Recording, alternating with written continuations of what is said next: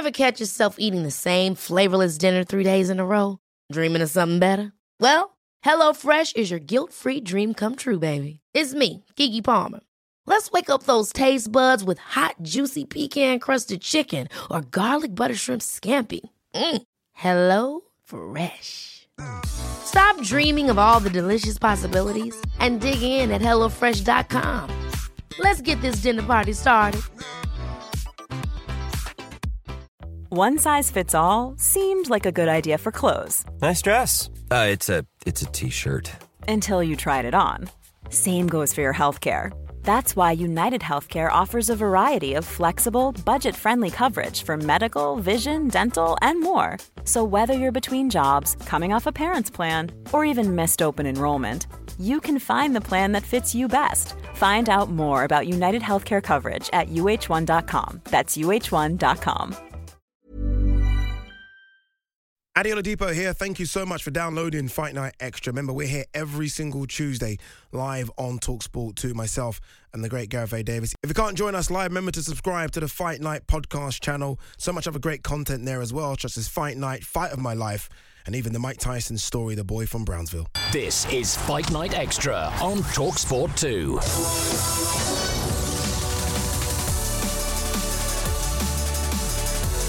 If you love your boxing and your MMA, this is the show for you. Fight Night Extra with myself, Ade Oladipo, and the great Gareth A. Davies. Today, myself and Gareth will reflect on the Fury versus Ngannou press conference last week, and we're going to hear from the Gypsy King himself, who was doing his level best to sell the event next month. We'll also hear from Eddie Hearn, who's told us that a deal for AJ versus Wilder is close to being agreed. However, it may not take place in Saudi Arabia, as many had been expecting. At one fight that is 100% going ahead is Amanda Serrano versus Danila Ramos. The pair will meet next month.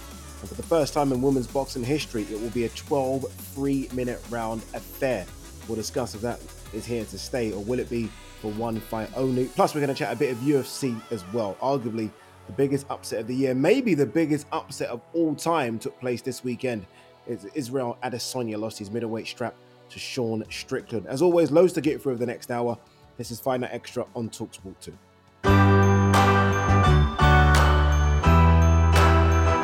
I'm absolutely honoured to be fighting Francis. He's going to be a very, very good fighting man. You can see he's massive, he's in shape, he's going to be a real challenge, and it's something different for me. Look, I'm used to boxing boxers and boxing the head off somebody, but to fight like an MMA guy's coming in different style, he's lower, it's different, look. And, you know, I can't wait. It's going to be an absolutely fantastic event. For us, we've agreed terms, and Deontay has agreed terms, but it is a slow process, and it's a frustrating process, and we will start to now explore alternative sites for that fight. The issues that I have with 3 minutes is that fans say that they want to, you know, see more knockouts. That's the biggest, thing that people say. We want to see more knockouts. But when the big knockouts happen, we've seen Sav have a few, we've seen Teddy Harper in one. People don't like to see it. Gareth, before we get going, happy birthday, my friend. Happy birthday. Thanks. Many thanks indeed. Any celebrations expected? Any parties? Anything wild going on that I can be invited to? No, not in the vicinity. It's not a big birthday, this one. It's just one of those middle. They're always big. We make another year around the sun. We should celebrate it.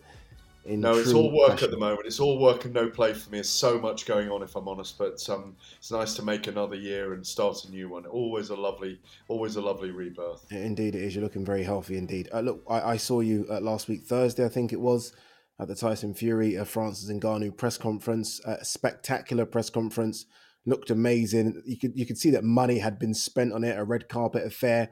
I mean, the pictures of Ngannou and Fury were just incredible. Honestly, incredible. And Tyson Fury was being Tyson Fury. It was an incredible thing. But what did you make of the press conference? We'll talk about the wild antics at the red carpet. I don't know if you saw between Wardley and David Adelaide, but what did you make of the press conference itself? Well, those amazing posters, I can reveal. It wasn't really talked about much on the day. In the outer net, 50 metres high they almost were, weren't they? 40 metres high were...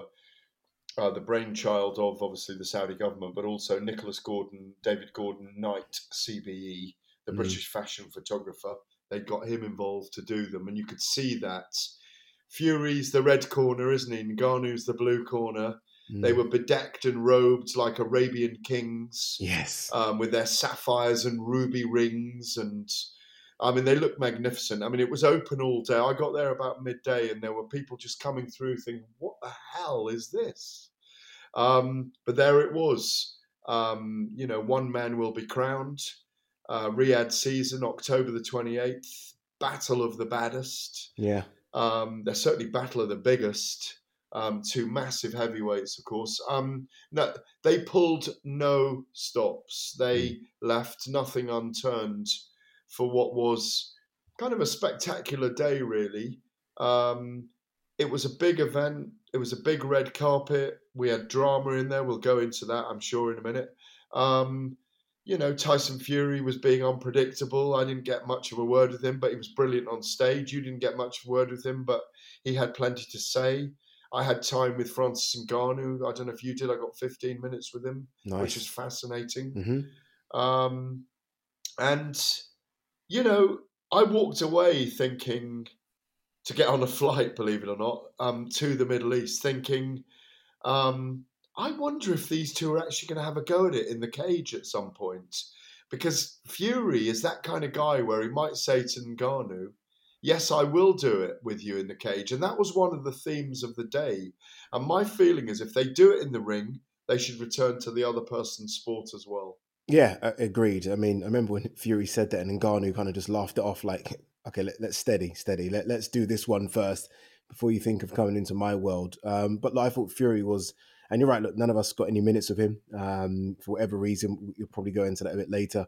But once he got the mic, I thought Tyson Fury was fantastic. There's something special about Fury when he starts talking. He's almost talking to all of you. Like you almost feel like you're having an individual conversation with him, let alone him talking to 1,000 people in the room. He's just so good on the mic. Very reminiscent, and I know people might jump to this, of an Ali, when Ali used to do it, when I used to watch films of Ali talking on the mic. He just grabs the room, doesn't he? Prince Nassim Hamed was like that as well, and Fury's definitely got that skill set. Well, I did laugh, though, when he took his top off, because I'm watching him thinking, you are the best heavyweight of this generation, the best heavyweight on the planet, yet you look like that. How is it possible to look like that, so out of shape, yet be so damn good? It's incredible. Well, he's got that huge frame at 6'9" to be able to carry it. Mm. And had he not achieved the things he's done against Deontay Wilder 3 times, and had an easy night against Dillian White, who gave him no trouble at all, and outboxed Vladimir Klitschko, we'd probably be sitting and going, that guy ain't going to do much. Yeah. But the trouble is he has, and we know he's got an amazing chin. He's got up. Is it 4 times now from knockdowns by Deontay Wilder and come back to win or even to draw in the first fight? Mm. He's got a great IQ. We know he knows his boxing. And he's learned to perform on stage, as you just said, in this way that, you know, he was almost invoking inshallah, God willing, wasn't he? He's God willed this 100 years ago in the blink of an eye that this would happen one day. You know, he's got a sense of storytelling about him. And anyone that, you know, you and I can tell stories, of course, and we do. It's what we do for a living. And but I'm not sure I could sing after a 12-round fight. He is a good guy. I mean, as you know, I've spent a lot of time around him. He's a bit upset by a lot of things that have been said by people that aren't close to him on our channel and on other channels. Mm-hmm. He's at that point in his career where he is one of the most recognized athletes on the planet, one of the biggest athletes on the planet, one of the most outrageous athletes on the planet, and one of the biggest stars of, you know, remember when At Home with the Osbournes was on. At Home with the Furies is just as big. And Ozzy Osbourne was an international rock star, and it rejuvenated his career. They're saying, I hear, that this is the most watched Netflix series ever in numbers. So it's just made him an even bigger star. And so he sits there and... You know, I hope this isn't going to be his fall against Francis Ngannou, who clips him. But I love the majesty of the Ngannou man as well. Yeah. He's got a great presence. He's ice cool. He's so lovable. And yet he's got the heaviest hands on the planet. So it's big. The whole thing's massive. No, it is. It's enormous. And just being there, and I didn't get there as early as you did. I got there around, I think, 3:34, and everyone was starting to set up their cameras. And I remember just taking my seat and then turning around and seeing how many cameras were there. And obviously, look, we've been to some big sort of big pressers before, whether it be in Vegas or in London. And this felt just as big as anything. It felt really, really big. And bear in mind, it wasn't open to the public. It wasn't like a public event. It was a private event, and it still was packed. So look, we're going to unpack it a bit more. We're going to hear from Eddie Hearn as well, who, this fight happening, maybe AJ versus Wilder isn't happening in the same region. We'll talk about that. I did want to quickly get your thoughts on Daniel Dubois, Alexander Usyk. Frank Warren was there, and I did ask him the question about, or tried to push him on the question about what's going on with Daniel Dubois. Obviously, look, he's put in an appeal. I don't think it will be successful, but what it might do is keep Daniel Dubois in a mandatory position. What would you make of this appeal? Daniel Dubois, we've not really spoke since the fight. Obviously, I've been away for a couple of these, but what do you make of everything that's happened? Well, I thought it was a low blow. Yeah. And that's what I think. And it was borderline. There isn't even a need to say it's borderline, but it was borderline, and that's what the referee called it. Luis Pavon de Puerto Rico. He hasn't come out and said, I was wrong. Frank Warren is adamant, though, and he's tackled a few of us on it, I believe. He tackled me for a week on it. He was very unhappy about it. But I thought it looked low at the time. Yeah. And I still think it was low. Do I think Usyk milked it? Yes, I do. Yeah. But had he been told to stay up, to stand up by Luis Pavon at that moment, I think he'd have got up. So do I. And I think he'd have taken his medicine. Do I think they'll be successful with the appeal? That's not for me to say, because they will bring their own evidence. It was still on the line for me. However you look at the punch, wherever you stop the punch, It was a big event over in I want to say Ukraine and Poland. It was amazing to be there. And by the way, just to go back to how big the Fury Ngannou event is, my analogies, and there were 40,000 in the stadium in Wrocław, and it was an amazing atmosphere. And you probably did get a little bit of home favoritism in that, and it does happen in boxing, unfortunately, as it does in other sports, but.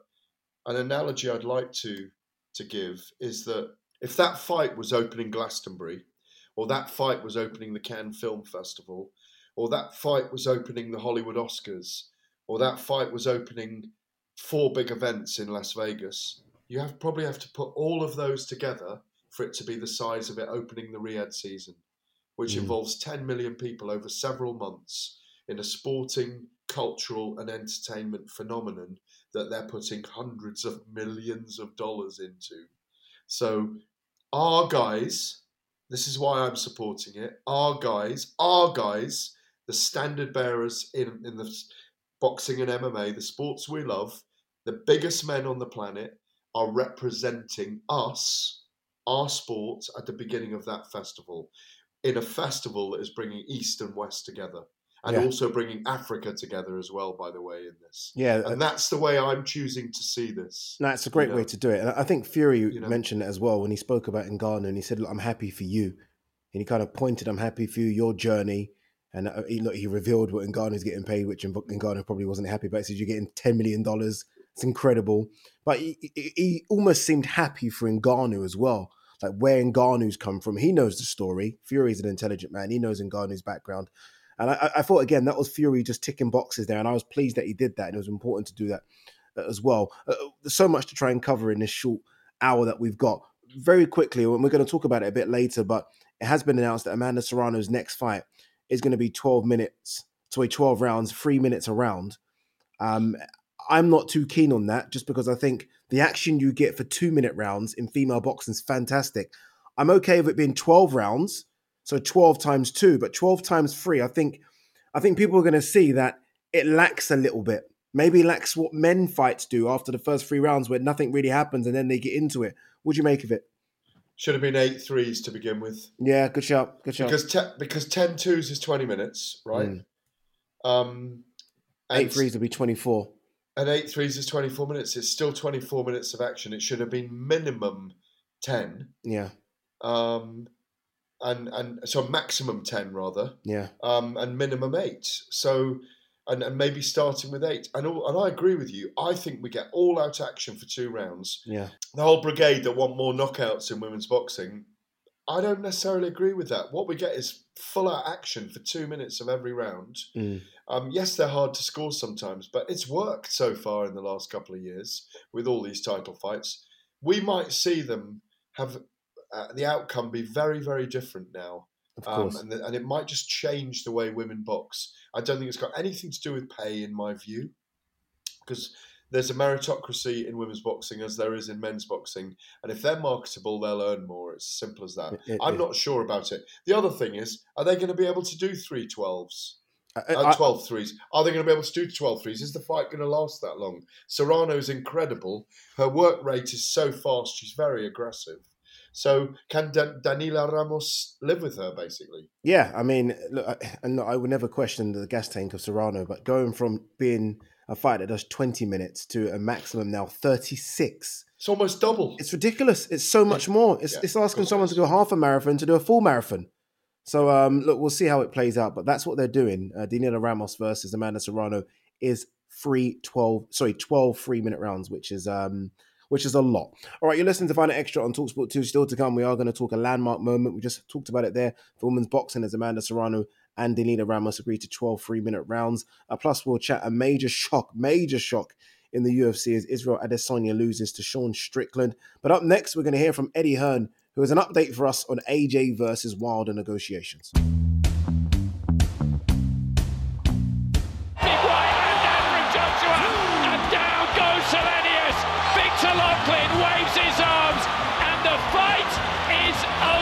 It'll be an honour to get Tyson Fury or Wilder.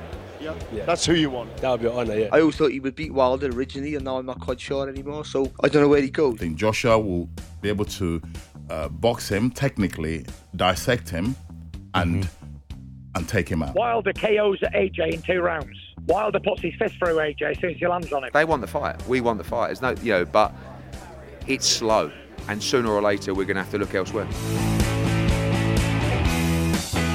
Welcome back. You're listening to Final Extra on TalkSport 2 with myself, Ade Oladipo, and the great Gareth A. Davies. What is going on with Anthony Joshua versus Deontay Wilder? That one man who should know is promoter Eddie Hearn. He's been speaking with TalkSport and says the venue is the only thing left to be agreed. We were talking prior, and we've got a meeting after as well. We've agreed our end for the fight in Saudi. Obviously, there is a changing in environment there of different people putting on different events now. But for us, we've agreed terms, and Deontay has agreed terms, but it is a slow process and it's a frustrating process, and we will start to now explore alternative sites for that fight.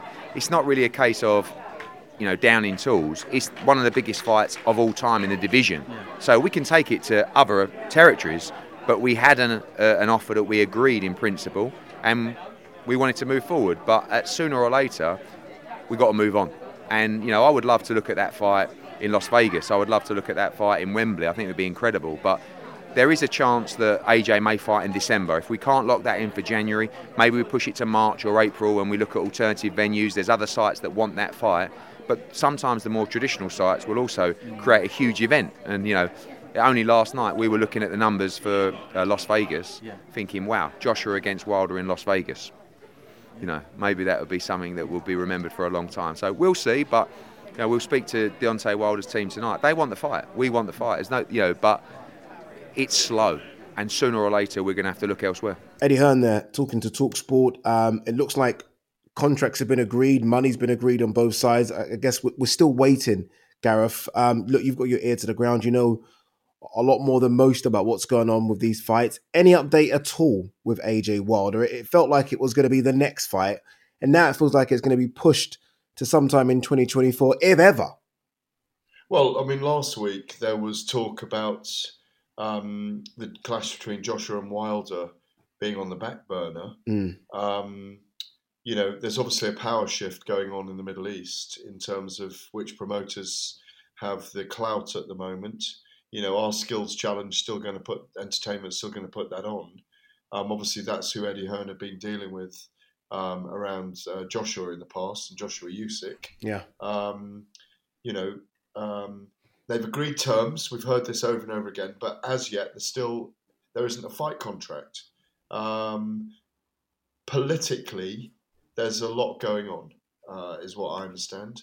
And also, if you read between the lines from your friend and mine, Tony Bellew, last week, he seemed to hint that he believes that Anthony Joshua might fight Tyson Fury next. Did you see that? No. Which I found fascinating.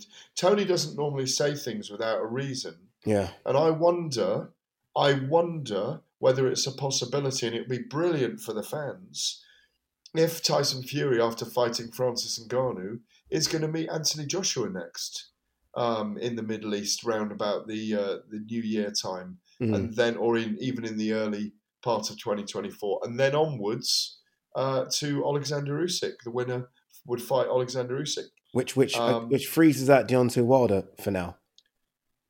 Well, I mean, if it does, it does. Yeah. There are alternative opponents being put out there by Eddie Hearn, Flip Hergovich and Andy Ruiz as well, which have been in the mix. But Eddie's saying it could be somewhere else. Where is that somewhere else? Yeah, I mean, I kind of said on my YouTube channel the other day, like, the over-reliance now, it seems anyway, on the Saudis to make these big fights. Big fights were being touted and made before that. And Eddie seemed to... almost, I think I've heard in an interview suggest that if the fight doesn't happen in Saudi, can it happen? There was a question about can it happen, and I'm guessing this is financially. With the terms that both have agreed, they're not going to make that money anywhere, obviously, other than Saudi. Look, it's still a big fight for me over here in the UK. Still does, this is AJ Wilder I'm talking about, still does well over 1 million pay-per-view buys, I think. Sells at a stadium. Yes, they won't make the kind of money that the Saudis are offering, but they're still going to make a lot of money. And I don't know why there seems to be an over-reliance on, if it's not in Saudi, it doesn't happen.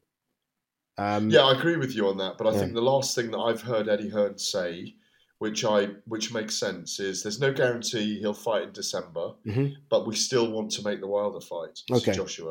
Okay. I've already reached out to Saudi Arabia, to say, whoever is moving boxing forward, we've agreed this and we're ready. If you want to do that, fine. If not, no problem. Yeah, the star continues to rise over Arabia through this autumn.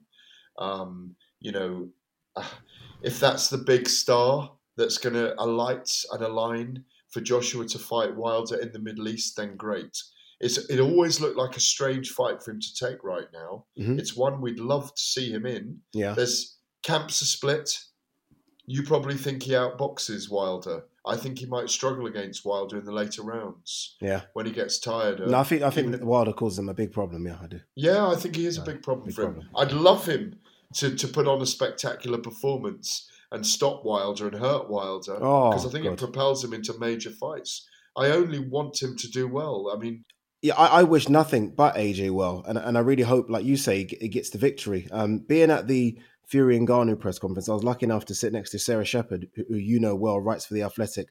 And we both said, if AJ were to fight Wilder, Fury versus AJ will be the biggest thing this country's ever seen. Yeah, it could be the biggest heavyweight fight of all time. And we're talking about Evander Holyfield Tyson in terms of numbers, if AJ were to beat Wilder. So I wish AJ nothing but the success. And that's why I want to see AJ versus Wilder to build up to the Fury fight. AJ versus Fury now would be massive, but it wouldn't be as big as it can be if AJ were to beat Wilder. If you go back 5 years, he was due to face Deontay Wilder. Yeah. And they never got that fight, though. They offered Wilder, Eddie's told me this on record, they offered him $40 million to fight. It never came to fruition. At the time, Eddie admits now he probably went in a bit hard on Shelley Finkel as well, calling him Shirley Winkle and all these things, and he regrets those things like that. Yeah. It's funny now, but he kind of regrets it. Yeah, it caused a big problem. Shelley's a guy I've known a very long time. He's a fantastic boxing guy. You know, I go back to the days when he managed and was a lawyer for Mike Tyson and was instrumental in his career. And Shelley is always open. He's always easy to get hold of. He's never difficult to deal with. And he's called me on several occasions, been very upset over the way negotiations have gone and said, we want to do things. Now, that's one side. If you go back 3 years, we thought we were just about to get Fury versus Joshua 2 times. Mm. And we got so – we were within 6 weeks of it happening until I remember Bob Arum called me one night and said, Gareth, Fury and Joshua is dead in the water. He's fighting Wilder. Wilder's winning his arbitration case. I remember. You know, I remember Fury at the time. Yeah, I remember Fury announcing it, didn't he? Fury announced it. Yeah. I remember. I had to jump in my car and write a piece. It was during lockdown. You know, I mean, you know, it's we've gone so close so many times. Yeah. To all of these things happening, it's one of the reasons why the fans are so disgruntled, and they think we're part of it, and we're not. We can't do anything about it. Yeah. But we're just reporting on this. And what's happened is, in that meantime, that money from Saudi Arabia and that money from the Middle East has come in, and they want to make boxing a part of their big plan, you know, for 2030, where they want to have all the big sports. They want to grow open culture, and they want to grow. And money speaks, and money speaks at this very highest level. And so I think, you know, I think we are on the cusp again of being able to get excited about this. Now, if Joshua does fight Wilder, it's kind of an end game fight in some ways, but if he can win it, it propels him into a fight against Francis Ngannou. If Ngannou acquits himself decently against Fury, if he beats Fury, Ngannou can fight who the hell he wants. Yeah. Frankly, I think there is a rematch clause, even though Tyson, I may be wrong on this, but I believe there was a rematch clause. And if they haven't got one, then there maybe should have a rematch clause, because in that tiny scintilla of a possibility, as the chink of light comes through the door and that left hook comes across, or that booming right hand as Fury lies on the ropes, gets him in the wrong place and he goes to sleep for a little while. You know, who knows? I mean, I do think Fury wins, and I think Ngannou will gas in 3 or 4 rounds, maybe even 3 rather than 4. But who knows? But you know, we always hope that these guys we watch who've been amazing have got one more great fight left in them. And I hope Joshua's got one great fight left in him. But I do feel at the moment that Eddie and he and Joshua's team are just looking at how they can make that fight happen with Wilder in Saudi Arabia for the money that's been promised. Yeah, all right, let's see. Let's see what happens. I mean, Eddie does promise us updates every week. Let's hope the next update's a good update. All right, you're listening to Fight Extra on TalkSport 2. Still to come, we are going to talk UFC as Sean Strickland shocks Israel Adesanya to become the new UFC middleweight champion. But up next, we are about to see, for the first time, 3-minute rounds for women's boxing. 3 times 12. Hey, it's Danny Pellegrino from Everything Iconic. Ready to upgrade your style game without blowing your budget? Check out Quince. They've got all the good stuff, shirts and polos, activewear and fine leather goods, all at 50 to 80% less than other high-end brands. And the best part? They're all about safe, ethical and responsible manufacturing. Get that luxury vibe without the luxury price tag. Hit up quince.com/upgrade for free shipping and 365-day returns on your next order. That's quince.com/upgrade. Hold up. What was that? Boring. No flavor. That was as bad as those leftovers you ate all week. Keke Palmer here. And it's time to say hello to something fresh and guilt-free. HelloFresh. Jazz up dinner with pecan-crusted chicken or garlic butter shrimp scampi. Now that's music to my mouth. HelloFresh. Let's get this dinner party started. Discover all the delicious possibilities at HelloFresh.com. Millions of people have lost weight with personalized plans from Noom. Like Evan, who can't stand salads and still lost 50 pounds. Salads generally for most people are the easy button, right? For me, that wasn't an option. I never really was a salad guy. That's just not who I am. But Noom worked for me. Get your personalized plan today at Noom.com. Real Noom user compensated to provide their story. In 4 weeks, the typical Noom user can expect to lose 1 to 2 pounds per week. Individual results may vary. Crazy.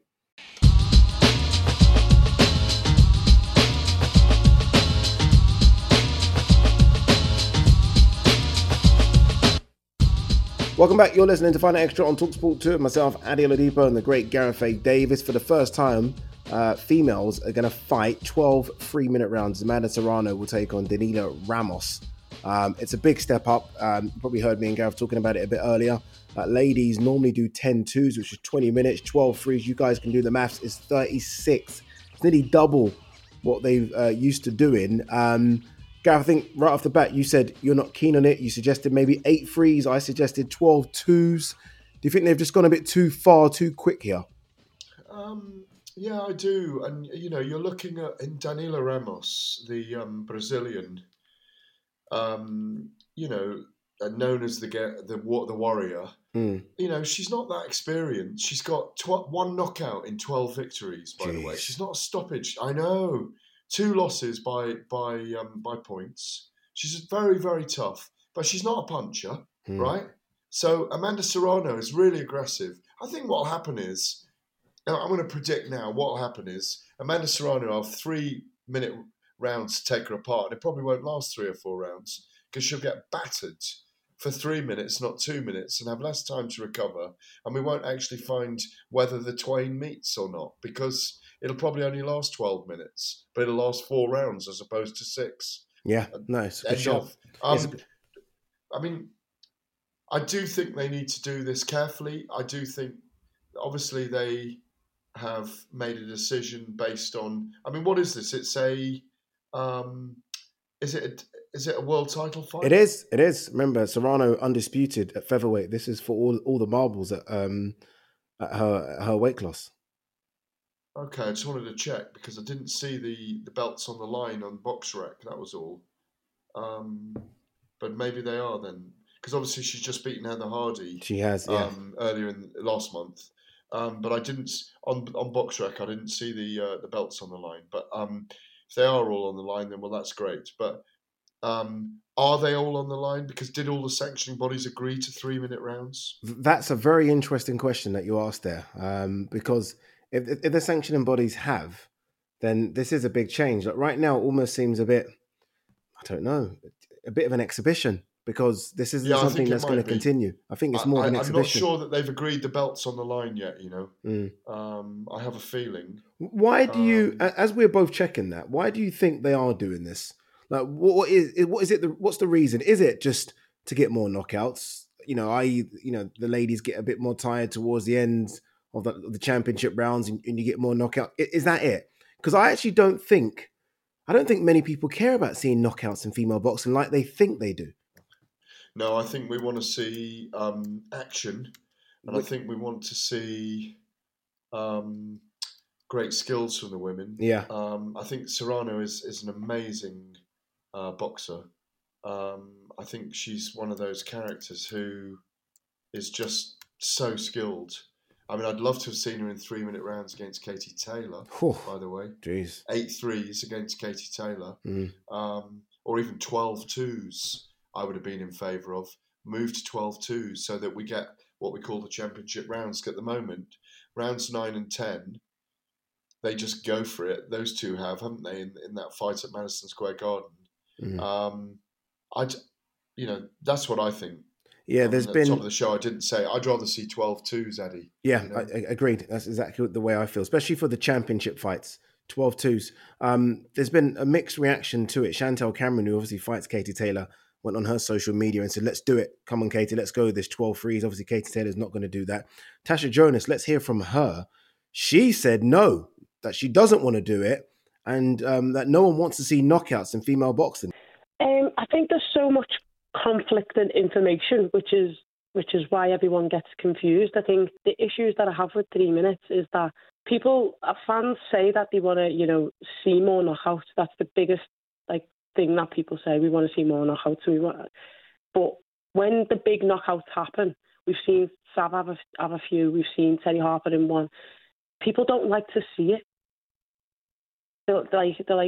They're kind of put off by it. Well, we didn't like to see that. We didn't like to see a female be hurt, or whatever the reason is. But people say about men's sports, even like the men, like bad knockouts in the men. So if you're saying purely because you want to see knockouts, then I don't think that's the way forward.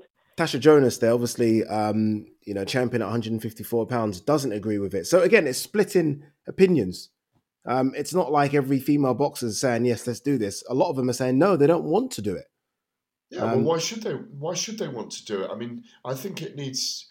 I think it needs careful analysis. We need. I know it's 10 years old that women's boxing, certainly WBC, didn't want to have 3-minute rounds for women. Didn't want them to box 36 minutes. But this, for me, goes against all the research that's been out there in the past. I haven't seen a new body of research that's changed all this. So we'll see how it plays out. But 12 twos is where I think it should have gone. Can I make next. A counter argument for it? Yeah, and we're obviously about to talk MMA. And I think me and you will both agree some of the best, I think, fights we've seen in MMA have been the ladies going 5-5s, which is exactly what the men do. Wei Li versus Joanna Jędrzejczyk, their first fight, was probably the most brutal, but also one of the most vicious and best fights I've ever seen, and that was the full 5-5. So they've been doing it in MMA for years, since the get-go, right? So why can't it be the same in boxing? It's different sport. And boxing, statistically, is more dangerous than MMA. Fights tend to get stopped quicker in MMA. Yeah. I think so. I mean, certainly statistically, there's hate using this word, but there's more deaths in boxing than there are in MMA. Yeah. There's more recovery time on the ground. You can get concussed and you get counted standing up and then continue in boxing. And people are probably poo-pooing me saying this right now, but it is a statistical fact and a medical fact that it's more dangerous to be a boxer than it is a high-level mixed martial artist. And that's just a medical fact right now. It may change in the future. Yes, I agree with you on all the points you make about 5-minute rounds for women in MMA does work. Yeah. And they're extraordinary. And it's produced some amazing contests. But it's a different sport. It's the decathlon of fight sports. Boxing is a single martial art. And therefore... And we get a lot more mismatches.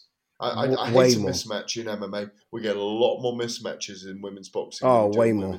Way more. Yeah, I think this fight is a mismatch. The one we're talking about, Amanda Serrano versus Danila Ramos, is a mismatch. And you are correct as well about the damage you can take in boxing. Way more damage. I mean, it's punches to the head over and over and over and over again. Where obviously in MMA it just isn't that all the time, isn't it? So look, you get more broken bones, you get more broken things in MMA, but it's not the result is not the amount of blows to the head which affect the brain. Yeah, that's the big danger. Very quickly, just to wrap on this one, we do have to though give credit to Amanda Serrano, who's basically put her hand up and said, "I want to do this." We know how much of a trailblazer she is, and she's continuing to trailblaze.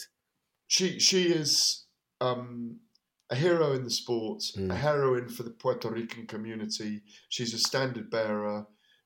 She's an extraordinary person, very beautiful person, a very honourable person. I mean, look at her behaviour in that fight against Heather Hardy. It was just extraordinary what she did on the night and what she did for a friend. Her levels of respect for her opponent were incredible. She will go down. I think a lot of people talk about how brilliant Katie Taylor is. One of the things I will say about her is she belongs in that pantheon of one of the greatest female sports people of all time. And I just want to pull up another little fact here. Jake Paul's most valuable promotions announced this 3-minute rounds. There have been women's bouts under those rules, but they are rare, Addy, and not believed to have happened since Layla McCarter won 2 lightweight title bouts under those rules in Las Vegas in 2007. The additional rounds and the 3-minute duration, I've just looked this up for us, have been approved by the Florida Athletic Commission, according to MVP co-founder Nikisa Bidarian. However, the WBC is staunchly against increasing women's fights to 12 rounds or having rounds last for 3 minutes, and is not sanctioning the belt for its title. So only three of Serrano's belt sanctioning body belts will be at stake. Interesting. I'd love to know that fight in 2007. A, why it happened, and B, why it never happened again. Would be interesting to know. But yeah, that's going to happen. Amanda Serrano is going to fight Danila Ramos, and it's going to be 12 3-minute rounds, which, again, you heard Natasha Jonas there saying she's not a fan of. All right, you're listening to Final Extra on TalkSport 2. Next up, we're going to switch gears and chat some UFC. Sean Strickland causing one of the biggest upsets of all time, beating Israel Adesanya to become the UFC middleweight champion.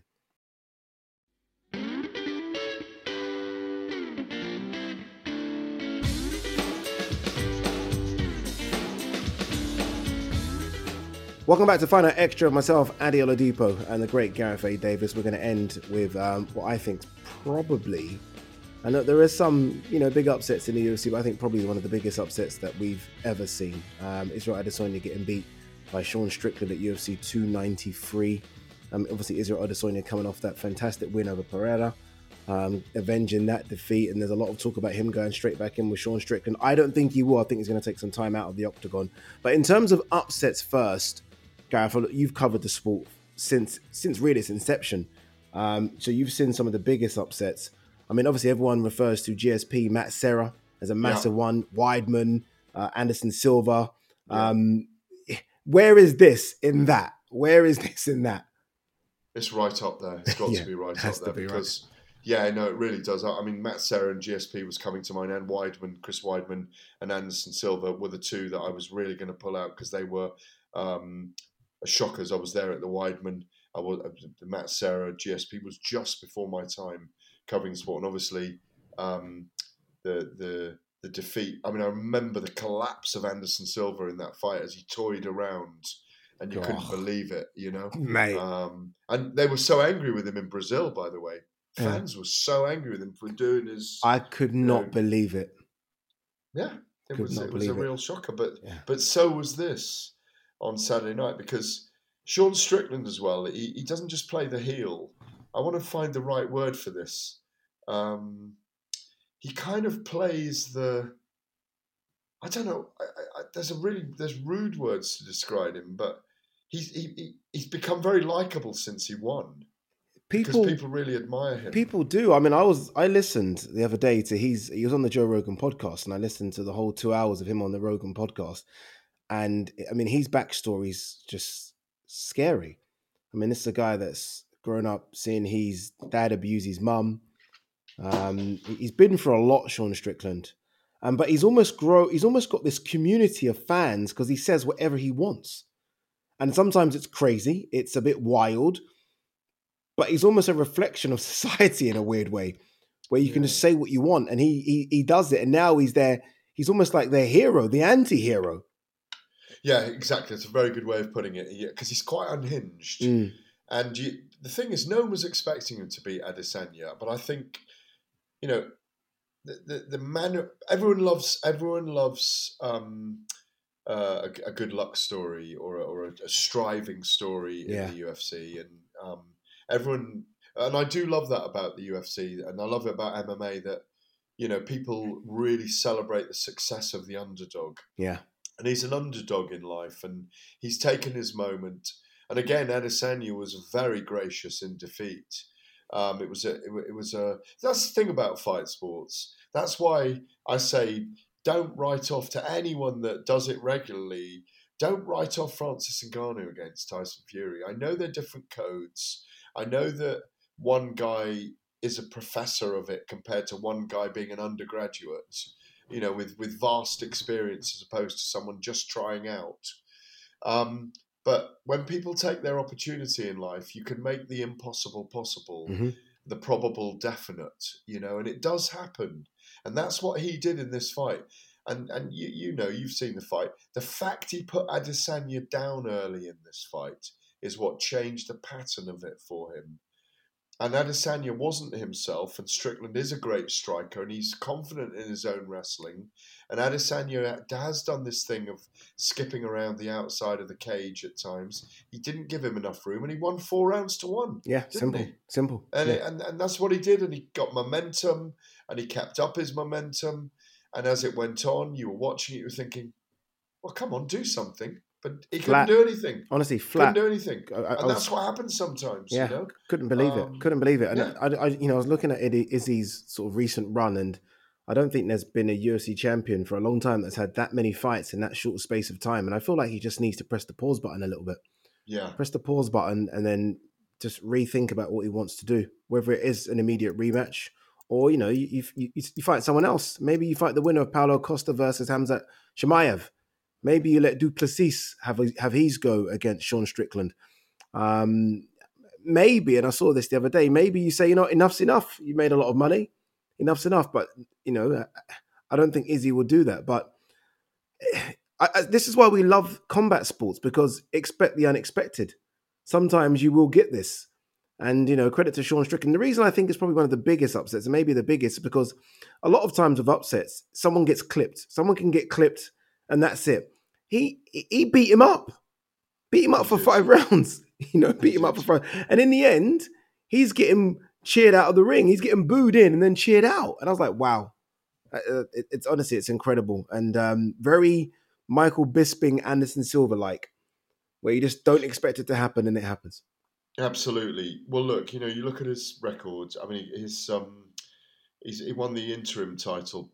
That brilliant fight with Kelvin Gastelum, where we found out that he's got proper chops. Yeah, but that was back in 2019, and since then, you know, the victories over Whittaker and Romero, Paolo Costa, difficult fight against Jan Blachowicz, a very big light heavyweight, went up to light heavyweight, isn't quite big enough. The 2 wins, second win against Vettori, second win against Whittaker and Cannonier. He avenged the defeat to Alex Pereira brilliantly. You expect, this is what I've heard most moaning about, why are you giving him a rematch straight away against Sean Strickland? Give someone else. That's the most moaning that I've heard about this. I think they will give him the opportunity. I mean, will he want it? Will he want it?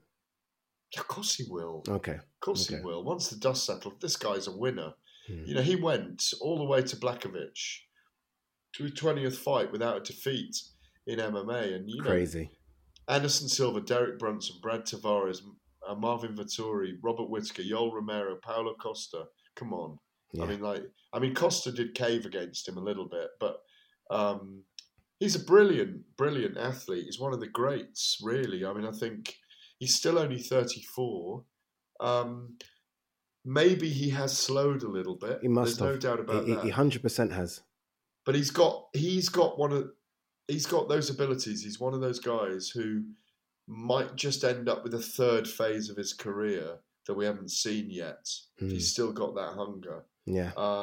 But you know, I've always said this: we're reaching a stage where mid to late 30s ain't happening anymore for the elite guys in the UFC and MMA, because they can't much longer. It's like John Jones. He's going to fight Stipe. When's that? November, isn't it? Yeah.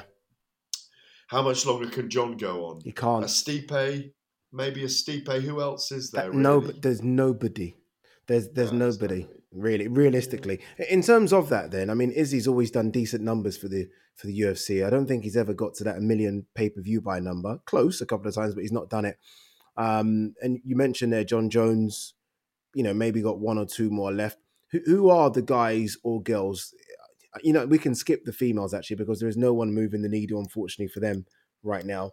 So who are the guys that are going to do it? Are they thinking Sean O'Malley's going to do it? Are they desperate for Conor to come back? Are they desperate to see Hamzat finally fight, maybe? Like, who are the needle movers for the UFC now? Well, John Jones is. Yeah. I mean, there's no doubt about that. You know, I mean... Volkanovski is so favourite, isn't he? Yeah, but he doesn't do great numbers. No, he doesn't. No. Sean O'Malley is the new Connor. Is the new, you know, generation with the colours. The new. Yeah. Is he a Connor? He's not. No one's a Connor. No one. I mean, I'm just saying it because the same tattoo on his chest. He's just like mimicked. Yeah, but I mean, you know, Islam Makhachev. No. Who knows? I'm looking at all the champions. You know, I mean, I love Leon Edwards, but we're not talking big pay. You know, these are not pay per view. Like, this isn't, 5 years ago when it was Ronda and John and Connor all booming and Khabib booming. Isn't that Brock Lesnar? They don't have, you're guaranteed. Even Jorge Masvidal was doing great numbers. They don't have any of these guys anymore. No, they don't. No. And the era is changing. It is changing. I'm looking at the list. The light heavyweight's vacant at the moment. Look at that. It's vacant. Look at this. Vacant. Yeah. Vacant belts in the UFC. Yeah. God. Anyway, Gareth, look, it's been a great show. Please go and have a drink on your birthday if you can for me, please. Let's have a nice little shot of tequila. I'll have a little tequila. There you go. I'm gonna have a little shot for you as well. I'm gonna toast to you as well, sir. That's it for this week. Thank you so much for downloading our Fight Night Extra. Remember, we're back every single Tuesday for more great content. And if you miss us, make sure you subscribe to Fight Night to catch up on all our other episodes. Ever catch yourself eating the same flavorless dinner 3 days in a row? Dreaming of something better? Well, HelloFresh is your guilt-free dream come true, baby. It's me, Keke Palmer. Let's wake up those taste buds with hot, juicy pecan-crusted chicken or garlic butter shrimp scampi. Hello Fresh. Stop dreaming of all the delicious possibilities and dig in at HelloFresh.com. Let's get this dinner party started.